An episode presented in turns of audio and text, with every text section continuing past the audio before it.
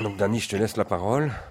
Euh, combien de temps? 35 40. 40 minutes, voilà. Je te laisse la parole pour 40 minutes. Voire 42. Voire 42, d'accord. J'ai mis le compteur. Euh, juste un petit mot, vous trouverez sur la table, donc à la demande de Valérie de Saint-Do, euh, qui dirige cette excellente revue qui s'appelle Cassandre, euh, un certain nombre de numéros dans lesquels il y a pour l'un une interview de Bernard Stiegler et dans l'autre une interview qu'elle a réalisée avec moi, plus le dernier numéro. Vous pourrez consulter sur la table. donc c'est une revue qui euh, travaille dans le champ donc euh, artistique et qui défend des positions fort intéressantes. Voilà. Alors, merci euh, Bernard de ta présentation. Je vais essayer de tenir un propos quand même assez consistant. Et c'est pourquoi je pense que le mieux, c'était de, d'écrire tout, tout ceci de façon à euh, être aussi précis que possible dans euh, la façon dont on peut poser et suivre un certain nombre de, concepts. Voilà, alors l'hypothèse de laquelle je partirai, c'est que les grandes économies humaines sont articulées entre elles, ce qui veut dire que si un changement survient dans l'une de ces économies humaines, il se produit des effets dans les autres. alors, tu viens d'évoquer ce dernier livre, Le Divin Marché, donc j'examine là-dedans comment par exemple, des changements dans l'économie marchande, euh, un, changement massif, la dérégulation par exemple, peut entraîner des effets dans l'économie politique, avec euh, l'obsolescence progressive de ce qu'on appelle le gouvernement et l'apparition de euh, ce qu'on appelle maintenant la gouvernance. on peut examiner également comment ce dernier aspect entraîne peut entraîner des mutations dans l'économie symbolique avec l'évanouissement de certaines figures de l'autre, avec un grand A, comme on l'écrit dans le champ psychanalytique, et notamment hum, la reconfiguration de ce qu'on appelait les récits ou les grands récits. Et on peut voir aussi comment ceci euh, produit des effets dans l'économie euh, sémiotique, avec donc, par exemple, l'affaiblissement de la grammaire comme lieu commun des parlants, et l'apparition éventuelle de non-sens sémantiques qui sont véhiculés dans ce qu'on appelle maintenant la novlangue, par exemple, la novlangue, la nôtre, la novlangue de la com. Ces différents effets peuvent se renforcer les uns les autres, de telle sorte que des mutations globales peuvent apparaître après s'être propagées de proche en proche. Le terme, évidemment, qui convient pour décrire ce phénomène, c'est celui de transduction introduit par les travaux que Bernard connaît très très bien, de Gilbert Simondon. Euh, je vous en rappelle la définition. Nous entendons, dit Gilbert Simondon, par transduction une opération physique, biologique, mentale, sociale, par laquelle une activité se propage de proche en proche à l'intérieur d'un domaine, en fondant cette propagation sur une structuration du domaine opérée de place en place chaque région de structure constituée sert à la région suivante de principe et de modèle, d'amorce de constitution, si bien qu'une modification s'étend euh, ainsi progressivement en même temps que cette opération structurante. Juste une précision, je vous prie de noter que je ne fais pas fonctionner ce concept comme souvent on le fait fonctionner dans l'ontogenèse de l'individu, Hein, mais dans le sens de l'individuation de ce qu'on pourrait appeler un milieu. Hein. et en l'occurrence, c'est l'individuation du milieu euh, libéral qui m'intéresse, milieu libéral qui, en s'individuant, affecte et transforme non seulement l'économie marchande, mais les autres grandes économies humaines, je viens d'en parler. Alors, ce que je voudrais faire ici, c'est conduire cette interrogation à propos d'une économie qui semble a priori rétive à toute soumission aux lois de l'économie marchande, tant on dit euh, qu'elle a ses lois propres, mais dont cependant la réduction me semble pourtant d'avoir avoir déjà commencé, à savoir l'économie psychique. Alors, j'aurai pas le temps de développer le point suivant, mais si vous le voulez, on pourra le reprendre sur la discussion. C'est que ce concept de transduction, ainsi compris, permet d'exclure, pour moi, toute extraterritorialité de l'inconscient, à quoi beaucoup de psychanalystes tiennent, c'est-à-dire toute hypothèse qui pose qu'il ne peut rien arriver à l'inconscient de toute façon. Il pousse au contraire ce concept à proposer, à supposer que l'inconscient subit lui aussi la variation historique. Alors voyons tout ça un peu de plus près. J'étais, je dois vous le dire, fort heureux euh, le jour euh, assez récent, deux ou trois ans, où j'ai découvert, à force de fuiner, aux marges, puisque je suis un philosophe qui fait souvent de la philosophie buissonnière et qui va voir aux marges d'un certain nombre de champs, euh, psychanalyse, philo, pur et dur, économie, champs politiques, etc., esthétique et autres. Hein.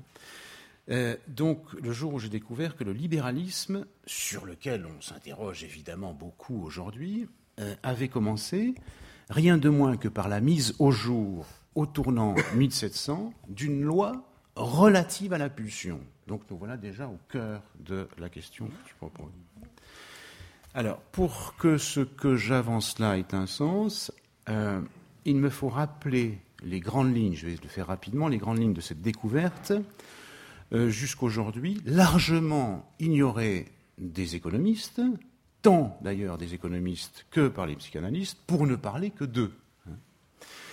Euh, cette loi concernant la pulsion, sur laquelle, donc j'insiste, se construira, et je vais le montrer, toute la pensée libérale, est découverte comme il se doit par un médecin, et qui plus est, un médecin des âmes, comme on disait euh, au XVIIe siècle, le docteur Bernard de Mandeville, 1670 1733, calviniste hollandais d'origine française, euh, émigré définitivement à Londres en 1691. Euh, au passage, je trouve étrange d'ailleurs que ça n'ait pas davantage frappé les esprits, euh, le fait que l'invention de l'économie soit d'abord due à des médecins. Hein. Je pense par exemple à un autre grand économiste, Quesnay, hein, père des physiocrates et médecin du roi Louis XV, euh, c'est, me semble-t-il, à prendre en compte. C'est des gens qui voient la façon dont le corps euh, et par lequel il est traversé par ce qui le pousse. Ce qui pousse, c'est la pulsion. Hein. alors, euh, je n'ai pas, n'aurai pas le temps non plus de vous retracer la genèse de la découverte faite par Mandeville, mais je vous en dirai cependant un seul mot. On pourra reprendre ça dans la discussion. Euh, cela sort en droite ligne des discussions qui agitent au XVIIe siècle le milieu augustinien, c'est-à-dire les jansénistes côté catholique et ce qu'on appelait à l'époque leurs cousins germains, c'est-à-dire les calvinistes côté protestant. Tout ça euh, se résume en un mot. Mandeville a lu Bayle, Pierre Bayle, hein, qui, euh, expulsé de, France pour cause de poursuite des protestants, se réfugie euh, en Hollande, aux Provinces-Unies. Bayle a lu Nicole, Pierre Nicole, et Nicole a lu, évidemment, puisqu'il en était un proche, Pascal. Et Mandeville a lu tout ce beau monde. Alors, ce qu'il faut savoir, qui est très très peu su, parce que c'est une œuvre complètement tombée euh, dans l'oubli, c'est que Mandeville est, comme beaucoup de penseurs du XVIIe et du XVIIIe siècle, dont par exemple Descartes et Hume, l'auteur d'un traité des passions.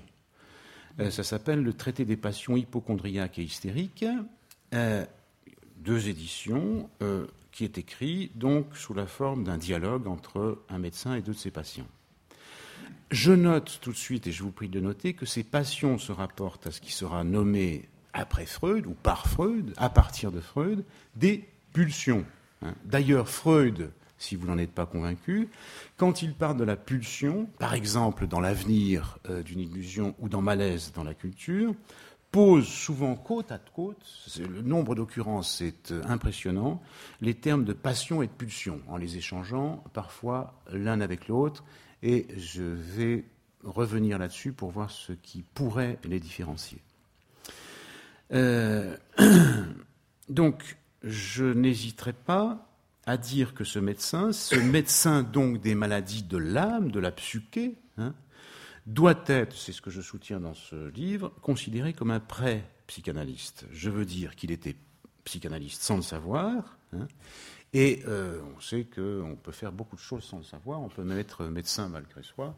Euh, et donc, euh, il était, je dis, psychanalyste malgré lui, en quelque sorte. Et pourquoi, donc, est-ce que je peux affirmer ceci? Eh bien, tout simplement parce que, comme je viens de le dire, il travaille sur l'âme, la psyché ou la psyché, comme vous voulez, et il travaille sur ces maladies de l'âme et qu'il les analyse. Donc, quand on analyse la psyché, il ça fait de bonnes raisons pour croire qu'on est un psyché, un psyché analyste hein, euh, avant la lettre. Alors que découvre-t-il? Eh bien, il découvre tout simplement ceci que les maladies de l'âme sont causées par un bridage excessif des passions. Alors, d'où viennent ces passions? Ces passions relèvent de ce qu'il appelle des esprits animaux, qui sont secrétés par une partie de l'âme et si vous y réfléchissez un seul instant, vous voyez que ceci n'est pas sans rappeler les théories antiques de l'âme, c'est-à-dire celles de Platon et d'Aristote notamment, qui désignaient la troisième âme, l'épitoumia, située dans le ventre et même dans le bas-ventre, comme le siège du désir, le siège des passions, disait-on à l'époque, concupiscentes, qui devaient donc, ces esprits animaux, être tenus en laisse par la première âme, c'est-à-dire le nous, l'élément rationnel, situé dans la tête. Pourquoi? Parce que si ce n'était pas le cas, alors l'âme intermédiaire, la deuxième âme, euh, l'âme intermédiaire du thumos, l'élément irascible, celui de la colère donc, situé dans le cœur, pouvait alors basculer du côté de l'épitomia, ce qui évidemment produisait de grands désordres, tant chez les individus que dans la cité, parce que la colère était alors mise au service euh, des dix esprits animaux au lieu d'être utilisés par l'élément rationnel, le nous. Alors, juste au passage, deux petites choses. Euh, premièrement, contrairement à la légende qui prévaut souvent dans les milieux psychanalytiques, on n'a pas attendu Freud pour produire des topiques tripartites de la psyché. Et deuxièmement, c'est la conséquence, il y aurait grand intérêt à mettre ces théories de l'âme en continuité dans une généalogie de la théorie de l'âme, dans la pensée occidentale, afin de comprendre quelque chose à ce qui nous arrive aujourd'hui à ce propos. Alors, Mandeville découvre une chose capitale, c'est que la guérison, puisque c'est un médecin, il vise la guérison, procède d'une libération, de ce qu'il appelle une libération des passions. Si on ne libère pas ces passions, ces esprits animaux, euh, tenu donc verrouillé, on est malade, de préférence hystérique chez les femmes et mélancolique et hypochondriaque chez les hommes. Ah, c'est une notation intéressante parce que euh, Mandeville anticipe tellement les études sur l'hystérie de Freud qu'il va jusqu'à conjecturer qu'une des causes de l'hystérie chez des euh, jeunes femmes pourrait bien renvoyer à quelque chasteté excessive. Hein. Euh, vous vous souvenez, si vous vous en souvenez pas, je vous le rappelle, de la prescription que Freud euh, établissait in petto, sans le dire évidemment, pour ses patientes hystériques, pénis normalis, dose répétée. Quant à l'étiologie de l'hypochondrie, il y distingue un trait spécifique, la culpabilité, qui, comme chacun sait, sera elle aussi au cœur de l'élaboration freudienne sur la névrose. Et Mandeville ajoute donc que le médecin peut aider les malheureux sujets à ces troubles en les faisant parler. Alors, ce qui distingue évidemment des maladies de l'âme euh, de l'époque, des maladies nerveuses, comme on le dira encore à l'époque de Freud. Hein. il y a même des titres d'articles de Freud euh, qui parlent, où il parle de la maladie nerveuse, nerveuse qui va donner névrose. Hein. Euh, c'est son rejet de l'anatomie qui est considéré comme pouvant tout expliquer, de même que sa suspicion, à l'encontre des découvertes faites grâce au microscope, qui, bon, lunette de Galilée, hein, soit pour voir loin, soit pour voir de près, qui donc pour lui n'explique pas tout et qui entraîne, entraîne, selon lui, à beaucoup négliger une chose capitale, qui est l'écoute du patient, tout simplement. Alors, et, euh, dit-il, c'est le fait de parler qui libère le patient, c'est pas les purges ni les saignées. Et c'est pourquoi donc on peut dire que Mandeville est psychanalyste ou pré-psychanalyste, parce qu'il a touché deux siècles ou presque deux siècles avant Freud à la grande question des effets thérapeutiques de la parole en vue de lever le refoulement de certaines passions. Mais évidemment, l'affaire ne s'arrête pas là, puisque Mandeville est aussi considéré comme rien de moins que l'inventeur de la théorie libérale. Hein. Euh, alors, il faut faire le pont entre ces deux Mandeville, Mandeville, médecin des âmes, et Mandeville, Mandeville l'inventeur de la théorie libérale. Euh, c'est reconnu dans les courants les plus euh, conséquents euh, des théories libérales actuelles. Par exemple, Friedrich Hayek, ce très intelligent, très redoutable penseur libéral du XXe siècle, hein, chef de file de la pensée libérale, euh, si quelqu'un veut s'attaquer un jour à la pensée libérale, il faut d'abord qu'il s'attaque, euh, à Hayek. Et je vous assure que ce n'est pas une chose tout à fait facile, contrairement à ce qu'on croit. Eh bien, Hayek fait de Mandeville un mastermind et lui accorde un rôle déterminant dans la fondation des sciences de la société et évidemment de la science économique. Car il ne s'agit pas seulement, pas pour Mandeville, de soulager ses patients par une bonne petite talking cure euh, qui est toujours utile pour faire, comme euh, on appelait à l'époque, un, bon petit ramonage de cheminée. Hein, c'est l'expression qu'emploie euh, l'une des premières patientes hystériques de Freud, Anna O, puisque c'est elle qui invente la psychanalyse. Laissez-moi parler, dit-elle à Freud. Hein, elle fait son ramonage de cheminée et après elle va mieux. Mais il s'agit surtout de laisser repartir dans le monde des individus avec des passions libérées et de voir ce que ça fait. Euh, et euh, ce que ça fait, euh, ça fait quelque chose de tout à fait étrange, puisque ce que ça fait, c'est que ça produit de la richesse quand on laisse partir dans le monde des individus avec des passions euh, libérées. Alors, pour répondre à cette question des effets dans le monde des passions libérées, Mandeville se risque à écrire une fable, à la façon donc des fables fables de La Fontaine, dont il a été le traducteur en Angleterre, donc il connaît bien, il a bien la main pour écrire la fable, hein. il a mis sa main dans la main de La Fontaine pour traduire les fables, et il intitule cette fable The Grumbling Hive or Knaves Turned Honest, la ruche mécontente ou les coquins devenus honnêtes. Et il la fait paraître anonymement parce que c'est absolument explosif. De réédition en réédition, ça finit par s'appeler La fable des abeilles. Euh, vous pouvez la trouver sous sa forme réduite, 5-6 pages, sur l'Internet, mais vous pouvez la trouver sous sa forme commentée, je vais en dire un mot tout à l'heure, euh, par euh, Mandeville lui-même, en deux volumes aux éditions Vrin. Alors, euh, donc je vous raconte pas l'histoire de la fable, c'est très simple. C'est des individus qui sont menteurs, voleurs, euh, qui n'arrêtent pas de se piquer des choses les uns aux autres et qui habitent une cité absolument euh, prospère, avec donc des voleurs qui sont défendus par des avocats. Les voleurs sont riches, ils peuvent payer des avocats. Les avocats, il faut les former, donc il faut payer. il faut il y a une fac de droit, il faut des profs, etc. Donc tout ça fait une société euh, complètement bordélique, mais riche. Hein.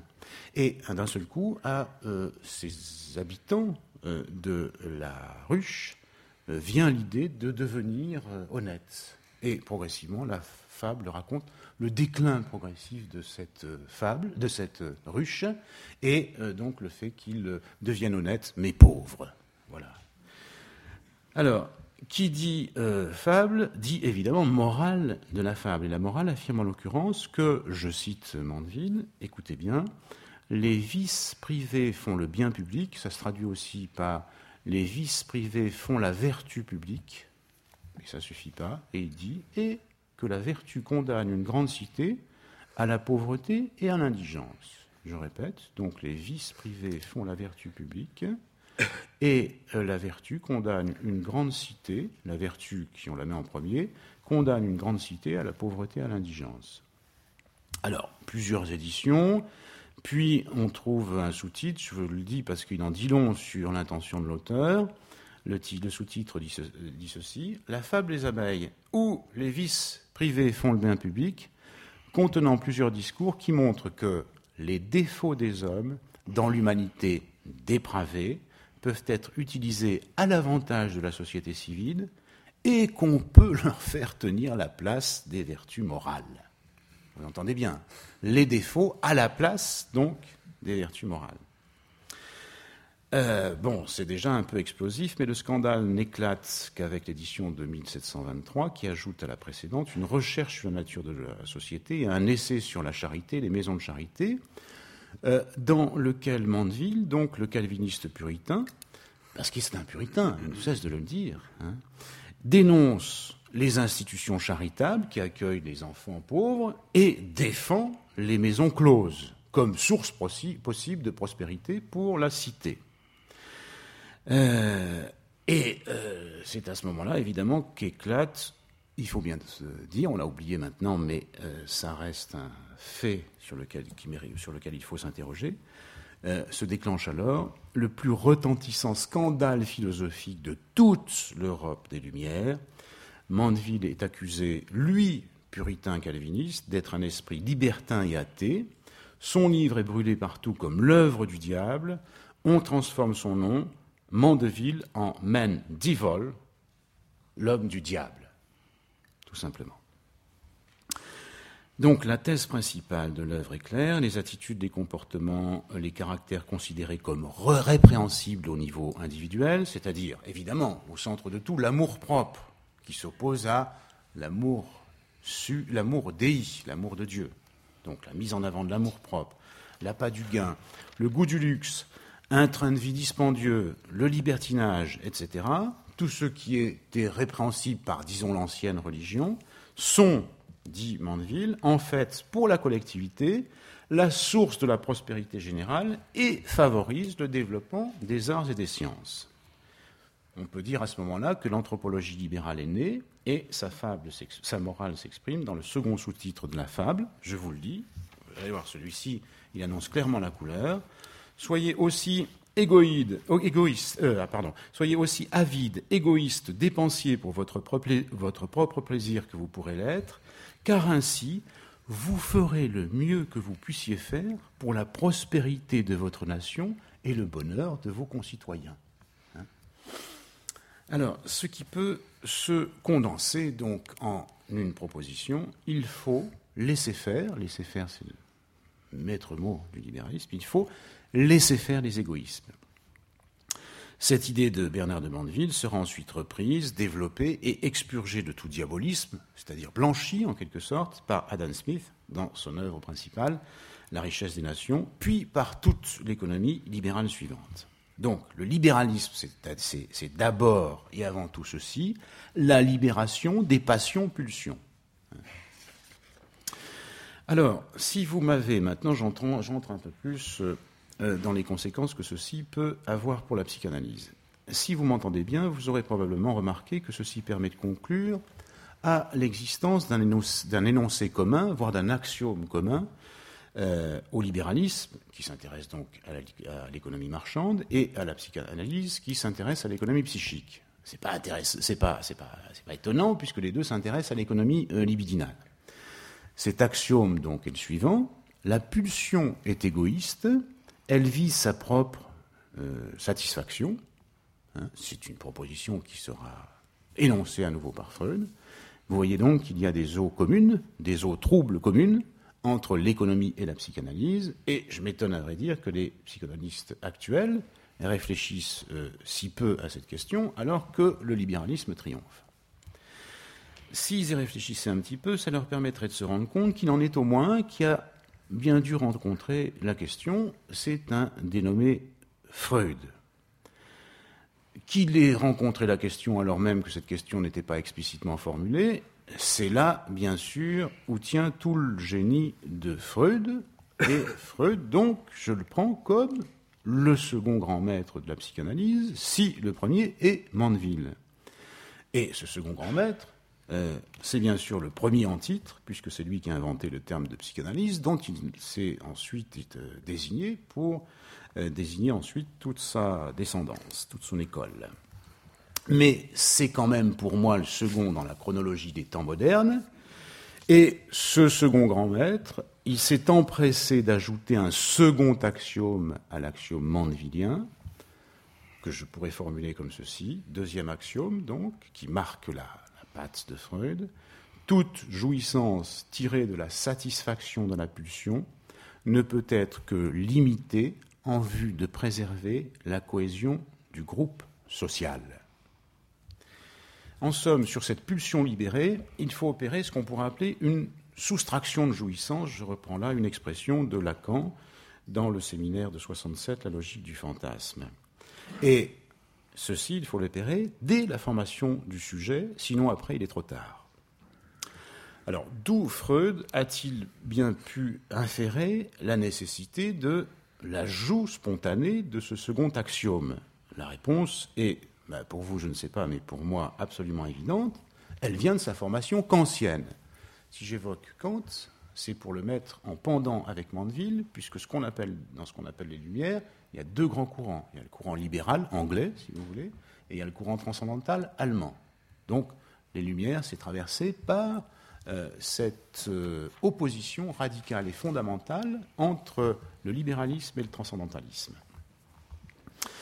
Et euh, donc, on pourrait dire que Freud, dont on sait que la référence kantienne est très très forte, s'appuie sur cette référence kantienne pour marquer donc cette limitation dans cette nécessité de la limitation dans la satisfaction de la pulsion. Kant expose la nécessité de la soustraction de la pulsion dans ce qu'on appelle son traité d'éducation, hein, où il explique qu'il faut discipliner le petit homme. Je cite, la discipline empêche l'homme de se laisser détourner de sa destination, de l'humanité, par ses penchants brutaux. Il faut qu'elle le modère afin qu'il ne se jette pas dans le danger comme un être indompté ou un étourdi. Très très belle formule, parce que des étourdis en ce moment et des êtres indomptés, nous en avons pas mal, y compris aux plus, plus hautes sphères de l'État. Il est clair que Mandeville et Kant euh, partent de la même proposition il existe chez l'homme des esprits animaux, dit le premier, des penchants brutaux, dit le second. Tout ça, c'est du pareil au même, ça réfère clairement à l'épitomia grec, dont je vous ai dit un mot. Et il est également clair qu'ils divergent euh, ensuite aussitôt. Il faut donc, comme je l'ai dit pour Mandeville, laisser faire, tandis qu'il faut pour Kant discipliner l'homme afin de modérer ses penchants. Je rappelle donc que la discipline n'est pas pour Kant la fin de la formation, bien sûr. Ce n'est que le début, et ce début est, dit-il, négatif. Après arrivent les choses positives. La fin visant étant l'accès à la loi morale, exprimable par l'impératif catégorique, qui conduit lui-même à l'imagination transcendantale, c'est-à-dire à, l'exercice de la pensée critique, condition même de l'accès à l'autonomie, à l'autonomie de la pensée. Alors, ce cheminement, vous savez, je ne reprends pas là-dessus, c'est l'objet des trois critiques, donc, et Freud, donc euh, raison pure, raison pratique, faculté de juger. Et Freud, et c'est peut-être là où je vais peut-être un peu vous surprendre, c'est que je pense que Freud a écrit en quelque sorte la quatrième critique, celle qui fait de la loi morale non seulement une obligation philosophique, mais aussi et surtout une instance métapsychologique. Car pour Freud, il manque une étape qui ferait absolument tenir l'élaboration kantienne, pour que cette loi morale s'exprime, elle doit au préalable nécessairement avoir été intériorisée par le sujet. Et je pense que c'est là où Freud s'est senti convoqué. Ce fut en effet un des grands chantiers freudiens des années 20. Cette intériorisation commence en fait très tôt, car la situation de la petite enfance s'y prête euh, d'emblée. Pourquoi? Eh bien parce que cette situation se caractérise euh, en effet par une concurrence, on pourrait dire, pour reprendre ça dans un, les termes libéraux, une concurrence déclarée des pulsions égoïstes entre le père et l'enfant à propos de la mère. Question, qui va en jouir? Alors, je ne retrace pas, tant vous la connaissez, la dynamique que Freud propose dans les années 20 pour résoudre ce conflit pulsionnel, complexe de complexe de castration, et on y vient, formation du surmoi. Au terme de l'opération, le surmoi est donc devenu une instance métapsychologique garantissant l'introjection de la loi morale c'est bien sûr la renonciation de l'enfant à la jouissance de la mère, qui lui ouvre alors le champ au désir. Hein. L'enfant découvre que sa mère est aussi une femme, donc comme telle sujette au désir d'un homme, c'est-à-dire le père. Ça peut être traumatique parce que ça sera la première rencontre de l'enfant avec la différence sexuelle et du coup et du même coup avec la différence générationnelle. Donc, ça s'énonce tout ceci avec tout à fait clairement. Pas de désir sans renonciation à la jouissance, sans cette soustraction, on pourrait dire, originaire de, la jouissance. Ce que Lacan synthétisera dans une formule tout à fait marquante. Euh, vous trouverez ça dans ses écrits, Subversion du sujet dialectique du désir. La castration veut dire qu'il faut que la jouissance soit refusée pour qu'elle puisse être atteinte sur l'échelle renversée de la loi du désir. Dans les nouvelles conférences de psychanalyse, 1932, il apparaît, de, Freud bien sûr, il apparaît clairement qu'il n'y a pas pour Freud de naissance de la conscience possible sans formation du surmoi. Je reprends ces termes. Ce que Freud dira on ne peut plus clairement, l'impératif, je cite Freud, hein, l'impératif catégorique de Kant est l'héritier direct du complexe d'Oedipe. Freud a donc inséré dans le kantisme ce qui, à son sens, lui manquait, le dispositif inconscient qui amène le sujet à la conscience, guidé par l'impératif catégorique, ce qui fait donc de Freud l'héritier direct de Kant, dans la mesure où il a donné la version métapsychologique de la morale kantienne. Alors, après avoir posé tout ceci, où est-ce que nous en sommes? Donc, plusieurs éléments apparaissent à ce point. Premièrement, pour Kant comme pour Freud, c'est tout sauf un, laisser-faire pulsionnel qui garantit, disons, l'assomption subjective et le lien social. Deuxièmement, on voit nettement l'abîme qui sépare dans les Lumières le transcendantalisme du libéralisme, c'est-à-dire donc euh, comme j'ai dit, lumières anglaises d'un côté, lumières allemandes de l'autre. Là où Mandeville et plus tard Adam Smith euh, soutiennent la possibilité d'être, dans l'ensemble de ces conduites individuelles ou sociales, libérées, c'est ceci encore une fois le libéralisme, de tout principe moral et transcendantal, Kant avance ces formulations de l'impératif catégorique comme loi pratique universelle. Il faut bien entendre que ce principe moral n'a rien du tout de moralisant au sens où les anciennes transcendances le disaient, le croyaient. Il est au contraire inconditionnel, c'est-à-dire logique. Hein. Euh, ça demanderait un certain nombre de développements. J'ai pas le temps, mais si vous voulez, on, y revient sur la discussion, dans la discussion. C'est donc pas du tout un principe moralisant, la loi morale, c'est un principe logique. Troisièmement, les deux premiers grands psychanalystes, c'est-à-dire Mondeville et Freud, s'ils s'entendent sur le premier axiome, divergent aussitôt l'écriture du deuxième. Euh, Mandeville s'en tient à un laisser-faire pulsionnel pour l'organisation du social, et Freud prône une soustraction de jouissance opérée sur la pulsion pour préserver la cohésion du social. Le terme kantien de régulation, euh, à propos de la pulsion, est d'ailleurs très très présent dans malaise dans la civilisation. C'est un terme kantien qui est présent dans malaise dans la civilisation, malaise dans la culture. Euh, c'est bien sûr cette, soustraction. Je pense ici que euh, j'avance quelque chose qui n'a jamais été véritablement encore bien travaillé, mais je le soumets à la discussion parce que je pense que ça, peut nous intéresser. C'est bien sûr cette soustraction qui laisse une trace mnésique hein, sous la forme d'un représentant psychique de la pulsion, et c'est pourquoi Freud définit la pulsion non pas comme ayant une seule face somatique, mais une double face somatique et psychique. C'est-à-dire que la pulsion, c'est non seulement un quantum d'énergie, mais c'est aussi inscrit psychiquement. Cette trace est décisive, à mon sens, parce qu'elle joue comme marque signifiante, comme signifiant premier, comme première lettre, je dirais comme premier gramma comme tel immatériel et psychique, au fondement de toute grammaire possible. C'est-à-dire qu'il n'y a pas d'autre grammaire possible si cette marque-là n'est pas euh, faite. Quatrièmement, il existe deux modèles concurrents de traitement de la pulsion. Soit il faut laisser aller la pulsion à sa finalité, c'est-à-dire la satisfaction, autrement dit la jouissance, soit il faut brider la pulsion pour accéder à une économie du désir. Euh, je sais pas si je peux développer. Combien de temps il reste Pas en tellement. Principe 10 minutes. Ah bon, je vais aller vite alors. Je passe un peu sur, je passe sur, sur tout ça. Euh, il y a, euh, je crois, des conséquences pratiques, c'est-à-dire cliniques, à cette libération des passions euh, prônées par le libéralisme. C'est pourquoi je crois les psychanalystes actuels, du moins ceux qui ont l'oreille fine, et j'en connais quelques-uns, pas tous, mais j'en connais quelques-uns, je pense qu'ils entendent des bruits insolites à l'écoute de l'inconscient à mesure que le libéralisme mandevillien tend à l'emporter sur le transcendantalisme euh, euh, kantien et freudien. Certains, en effet, entendent quelque chose de nouveau, c'est-à-dire des cliquetis, des distorsions, des percussions assez nouvelles. Et c'est pourquoi je crois que, par exemple, Parmi ceux que je connais, il y en a comme Serge Le Sourd. Serge Le Sourd, il entend très bien, hein, contrairement à hein. Serge Le Sourd, euh, Jean-Pierre Lebrun et quelques autres. Euh, indique, Le Sourd par exemple, indique que il dit le modèle dominant du lien social, le libéralisme économique, propose au par-l'être de réaliser son but, la jouissance, en comptant sur la régulation, la dérégulation du marché par l'offre et la demande.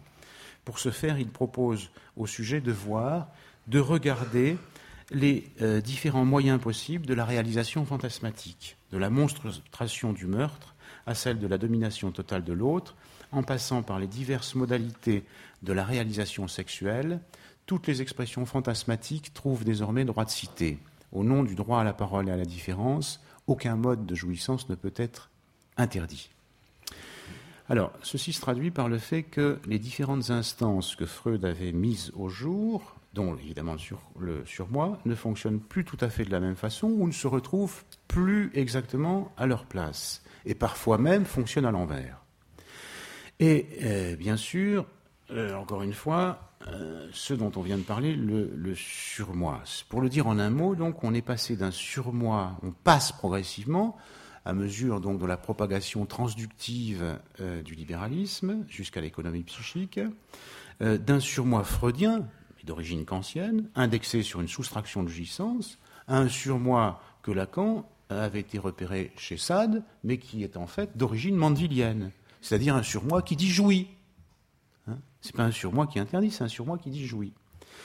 Euh, donc euh, là encore, euh, on sait pourquoi je passe, parce qu'il y a beaucoup de, on pourrait dire beaucoup de choses à propos du fait que Lacan a été le repéré chez Sade, mais en fait, il a fallu attendre la fin du XVIIIe siècle, Sade, euh, pour bien comprendre ce qui avait été annoncé au début par, par Mandeville.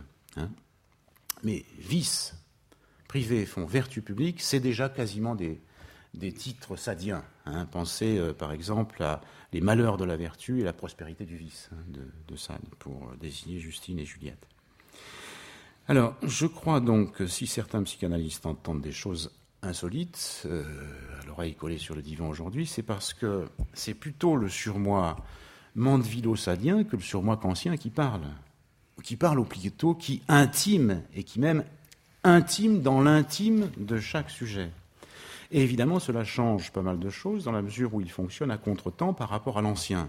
Pourquoi? Parce qu'il hurle trop tôt en se transformant en surmoi qui barre la route au désir et oblige à la jouissance, ou soit il se présente sous sa face obscène, grimaçante et hideuse, qui se déconnecte de toute loi commune et s'exprime par exemple dans l'appel au crime, en l'occurrence à connotation populiste, communautaire ou sectaire.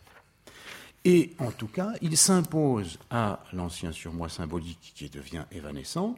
Cela s'observe par exemple chez ces jeunes délinquants qui viennent par exemple de commettre un acte extrême et qui euh, fanfaronnent devant leurs copains. Je pense par exemple au jeune Nono qui, le 4 octobre 2002, avait tué sa copine Sohan en la brûlant vive dans le local des poubelles de sa cité, la cité Balzac, à Vitry-sur-Seine, et qui s'est présenté lors de la reconstitution en fanfaronnant devant ses copains, premièrement, devant ses copains, venus l'applaudir, deuxièmement. Hein. Alors, partout donc est relevé, a été relevé, à l'occasion de ce crime, la cruauté sans borne de l'acte, acte sadien par excellence. Hein. C'est-à-dire qu'on peut avoir commis le pire des crimes, euh, aucune instance ne vient plus tarabuster hein, le sujet pour lui demander des comptes, au contraire le pur fonctionnement pulsionnel empêche en quelque sorte euh, toute subjectivation de l'acte. Vous connaissez la réponse libérale à ces débordements pulsionnels, puisqu'on n'interdit plus rien symboliquement, étant donné que c'est bon pour le marché, hein, puisque le marché vous propose de satisfaire fantasmes, objets, services marchands, toute appétence que vous pourriez euh, présenter, hein, tout service que vous pourriez lui demander. Euh, donc la seule réponse du marché, puisqu'il ne peut plus rien interdire, c'est que quand ça déborde un petit peu trop sur le social, c'est qu'il faut procéder au contrôle direct des corps. Plus de contrôle symbolique, mais un contrôle direct des corps. C'est-à-dire que, comme tout est dans la nature et plus rien est dans la culture, il ne faut pas aller, pour le libéralisme, chercher la cause de ces débordements ailleurs que dans la mauvaise nature des individus qui s'y livrent. Qui s'y livrent hein. de, de telle sorte donc que ces individus devront être redressés dans leur nature, dans leur corps même, de l'intérieur, donc par exemple par des molécules, ou de l'extérieur, par des caméras de surveillance ou autres dispositifs, etc. Donc on peut dire qu'il y a une coexistence de laisser-faire pulsionnel et de surcroît de contrôle direct des corps. Alors, je crois que le dérèglement actuel de cette instance, le surmoi, est la marque la plus sûre de la propagation transductive des principes de l'économie marchande à ceux de l'économie psychique. Si le surmoi euh, freudien flanche, c'est alors tout simplement l'instance refoulante hein, qui se met à mal fonctionner. Or, l'inconscient, ce n'est que cela, du refoulement qui fait retour par les voies les plus incongrues. Du refoulement secondaire chez Freud, du refoulement originaire chez Lacan, dû à notre condition même d'être parlant. C'est-à-dire que ce qui faisait de nous des euh, névrosés moyens aux prises avec nos symptômes, c'est-à-dire avec des, des retours de refoulés. L'affaiblissement de cette instance fait qu'à la limite, plus rien ne devrait être euh, refoulé et tout devrait être externalisé. C'est-à-dire, plus rien ne devrait faire barrage à l'expression, à la satisfaction de la pulsion. Ce dérèglement postmoderne du surmoi, je dis postmoderne parce que le moderne, pour moi, la période moderne, c'est l'équilibre instable, la lutte incessante entre, disons, le côté libéral et le côté libéraliste, enfin du libéralisme et le côté transcendentaliste. Hein. Et à partir du moment où l'un des deux s'effondre, nous entrons dans cette période que on appelle, à mon sens, la postmodernité. Et donc, l'effondrement du transcendantalisme laisse toute la place à euh, la diffusion massive du libéralisme. Euh, le surmoi, donc, euh, ça procède d'une jeunesse sociale. Il procède, comme je le disais, du refus du père de céder à la pulsion incestueuse qui porte naturellement l'enfant vers la mère. Il résulte en quelque sorte du nom, N-O-N, du père, non, à condition toutefois que ce nom l'emporte, et il peut être prononcé d'une façon sévère, mais il peut aussi être proposé d'une façon ferme et voire douce, voire tendre, hein. c'est ce que tu supposes euh, dans euh, Prendre soin, par exemple. Mais il doit être prononcé. Hein. Euh, alors, si euh, donc euh, ce nom gagne la partie qui se joue entre les pulsions égoïstes du père et celles de l'enfant, alors bien sûr, il se passe ce qui se passe quand le vainqueur d'une épreuve quelconque gagne la partie. Il, il entaille d'un trait où il signe de son nom le résultat afin que chacun s'en souvienne. Et le meilleur endroit, c'est évidemment le corps de l'enfant qui sera entaillé pour qu'il n'oublie pas qu'il a perdu la partie et qu'il doit se lancer dans le monde autrement à partir de cet euh, échec, disons, pulsionnel originaire, hein, et qui laisse une trace mnésique. Euh, cette trace laissée sur le corps euh, porte évidemment la marque du nom de celui qui les a laissés, le père. Hein, c'est-à-dire qu'il y a passage du nom NON du père au nom NOM du père, cher donc à Lacan peut être inscrit, je passe donc par des marques réelles, circoncision rituelle, ou par des tasses, tasses symboliques, ou par de toute façon une entaille, ce qui fait entaille, euh, gramma, lettre, barrage, dans la toute-puissance de l'enfant. Euh, donc, dans ce cas, le conflit des deux pulsions égoïstes est réglé, on pourrait dire, conformément à la loi des hommes. La loi des hommes, c'est celle, jusqu'à présent, de la loi de la succession des générations, qui interdit la rencontre sexuelle entre deux degrés différents et qui la prescrit au contraire entre individus de même degré. si celle-ci est interdite, c'est pour que toutes les autres soient possibles, soient théoriquement possibles. Dans la pratique, c'est difficile, on n'y arrive pas toujours, mais Quand il y en a une qui est interdite, les autres, toutes les autres sont théoriquement possibles. Donc ça laisse quand même au désir un certain champ. Euh, tout part donc du nom NON du Père. Encore faut-il donc que ce nom, le Père ne soit pas seul à le soutenir. Parce que si ce nom apparaît comme une lubie, donc aux autres, à la mère par exemple, au grand-père, à la grand-mère, aux oncles, aux tantes, aux cousins et à tout le voisinage, il pourra difficilement être soutenu, ce nom NON du Père. Il faut une connivence, il faut une entente, fut-elle tacite, pour que le Père soutienne, est autorité, ce nom? Il faut, en somme, pour que cette fonction du Père soit soutenue, que tout le monde partage, ou presque, la même fiction. Hein.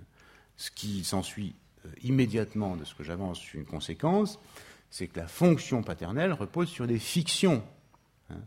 Pas de fonction paternelle sans fiction.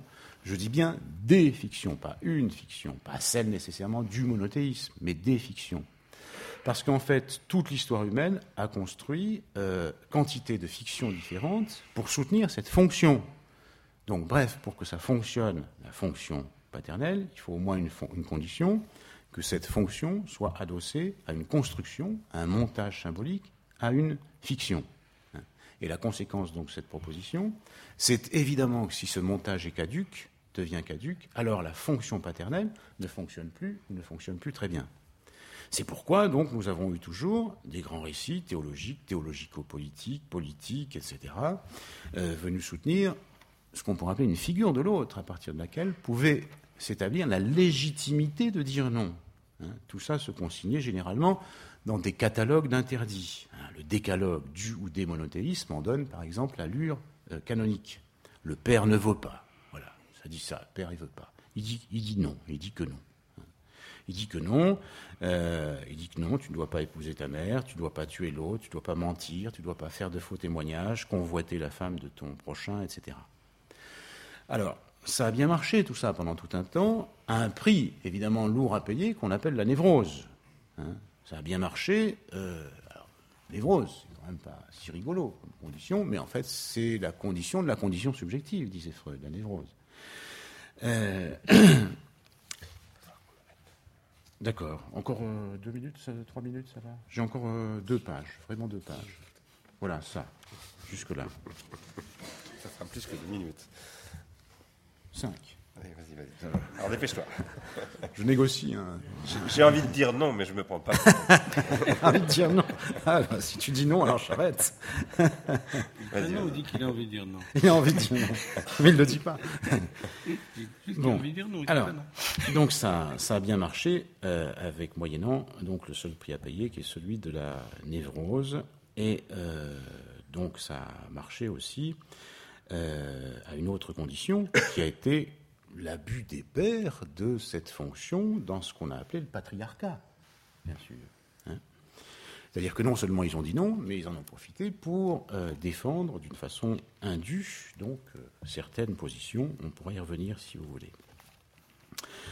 Euh, donc le, le bon côté du libéralisme, parce qu'il y a quand même des bons côtés au libéralisme, c'est qu'il a fini par nous libérer de ça, c'est-à-dire du patriarcat. Et le côté euh, problématique, c'est qu'il a brisé en, même temps la fonction paternelle. Hein. Alors, ça fait beaucoup, ça, de débat chez les psychanalystes. Euh, Je n'ai pas le temps, donc, de venir là-dessus. Mais, euh, donc, il me semble que ça pose un problème important parce qu'il y a beaucoup de psychanalystes à l'heure actuelle qui se félicitent, par exemple, de la disparition du patriarcat sans se soucier en même temps de la disparition de la fonction paternelle. Hein. Alors, ils s'en félicitent, mais en fait, ça pose un certain nombre de problèmes parce que ça permet la mise en place de ce qu'on pourrait appeler l'envers du patriarcat. Et par envers du patriarcat, je ne dis pas le matriarcat.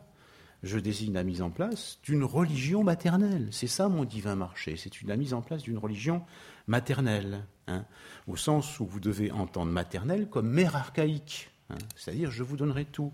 Parce que le marché, figurez-vous, il fonctionne comme cette mère archaïque, une mère archaïque qui donne tout à ses enfants euh, pour qu'ils restent absolument dépendants. Jouissez mes petits, mais ne, me quittez surtout pas, sinon je vous euh, dévore. Et c'est bien ce qui se dit donc dans l'injonction de jouissance. Demandez tout ce que vous voulez, le marché y pourvoira. Hein. Alors, euh, ceci, je passe donc sur euh, beaucoup de choses puisque j'ai plus beaucoup le temps, mais ça euh, introduit donc une question absolument décisive, c'est que le marché, il pompe directement donc à nos sources pulsionnelles. Il y pompe en nous attrapant par l'objet, c'est-à-dire l'objet incessamment agité sous notre nez par tous ces petits récits publicitaires, puisqu'il n'y a plus de grands récits, il y a plein de petits euh, récits euh, publicitaires, et qu'en passant du côté de l'objet, nous sommes en quelque sorte désubjectivés. Je veux dire qu'au moment donc on saisit l'objet euh, qui nous a incessamment tendu, on est saisi par l'objet, hein, en quelque sorte. C'est pour ça, me semble-t-il, qu'un des, symptômes majeurs de notre époque, c'est quelque chose comme l'addiction. Hein. L'addiction, dont je rappelle l'étymologie, euh, c'est emprunté au bas latin addictus, qui est abandonné à, c'est le sujet abandonné à, hein. et au bas latin juridique addictio, qui désigne celui qui n'a pas payé sa dette. Hein. Il suffit d'ajouter, pour être complètement dans notre champ, contrainte par corps pour celui qui n'a pas payé sa dette symbolique, pour comprendre que cette désubjectivation actuelle et cette prise par l'objet ont évidemment partie liée.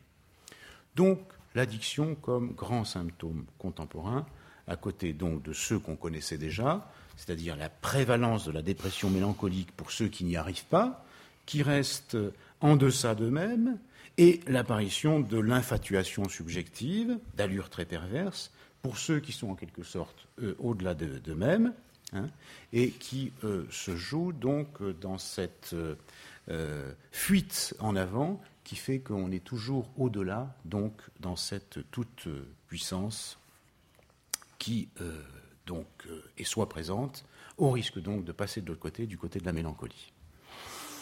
Alors je terminerai, et je terminerai véritablement, en disant que la prévalence de ces nouveaux symptômes est elle-même à comprendre comme un déploiement du capitalisme on a longtemps, cru qu'on avait tout dit du capitalisme parce qu'on avait euh, compris donc le mécanisme d'exploitation du producteur.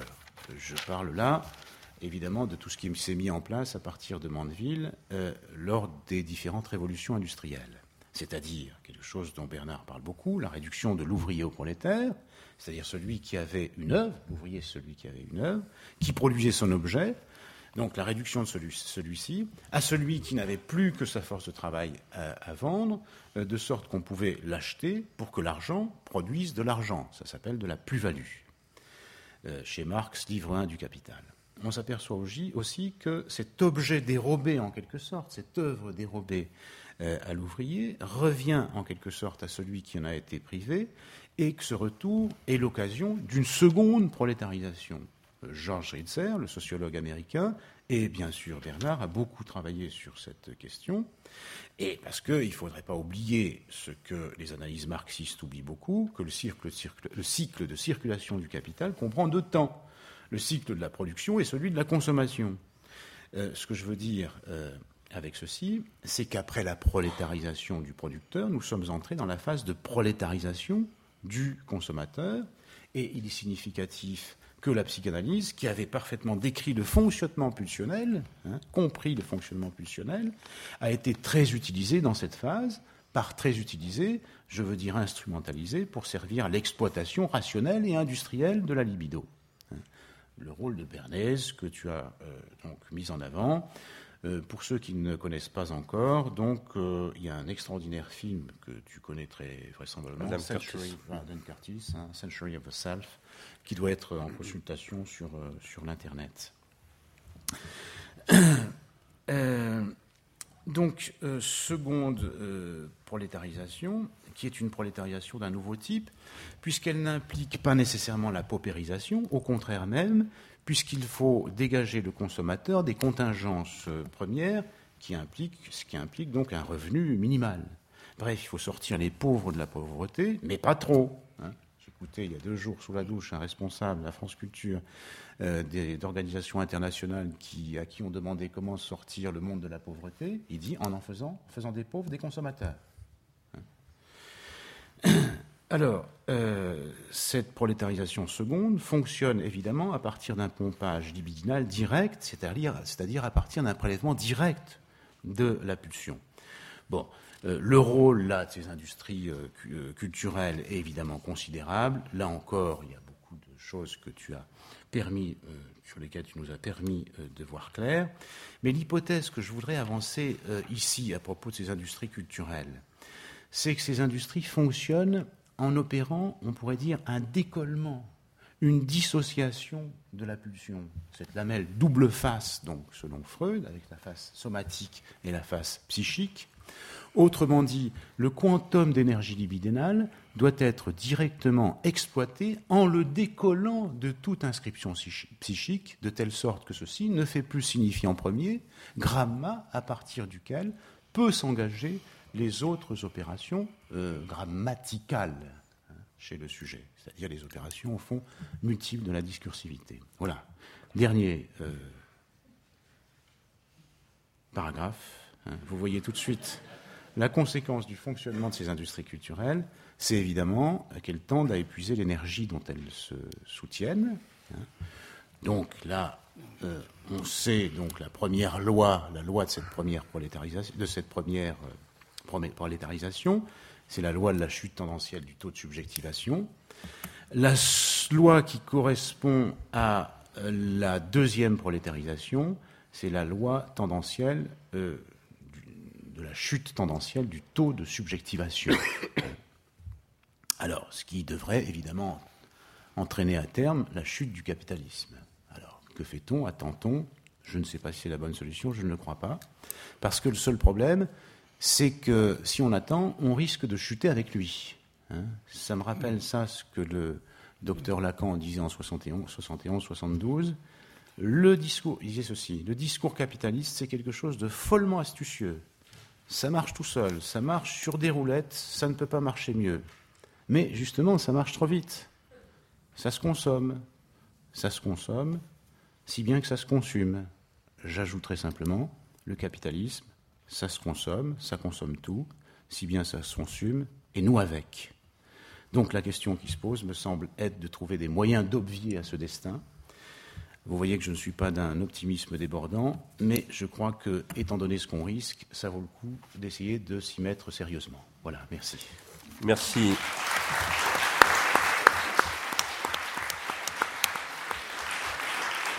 Merci euh, Daniel Verdufond. On va tout de suite passer, je ne fais pas de transition, à l'exposé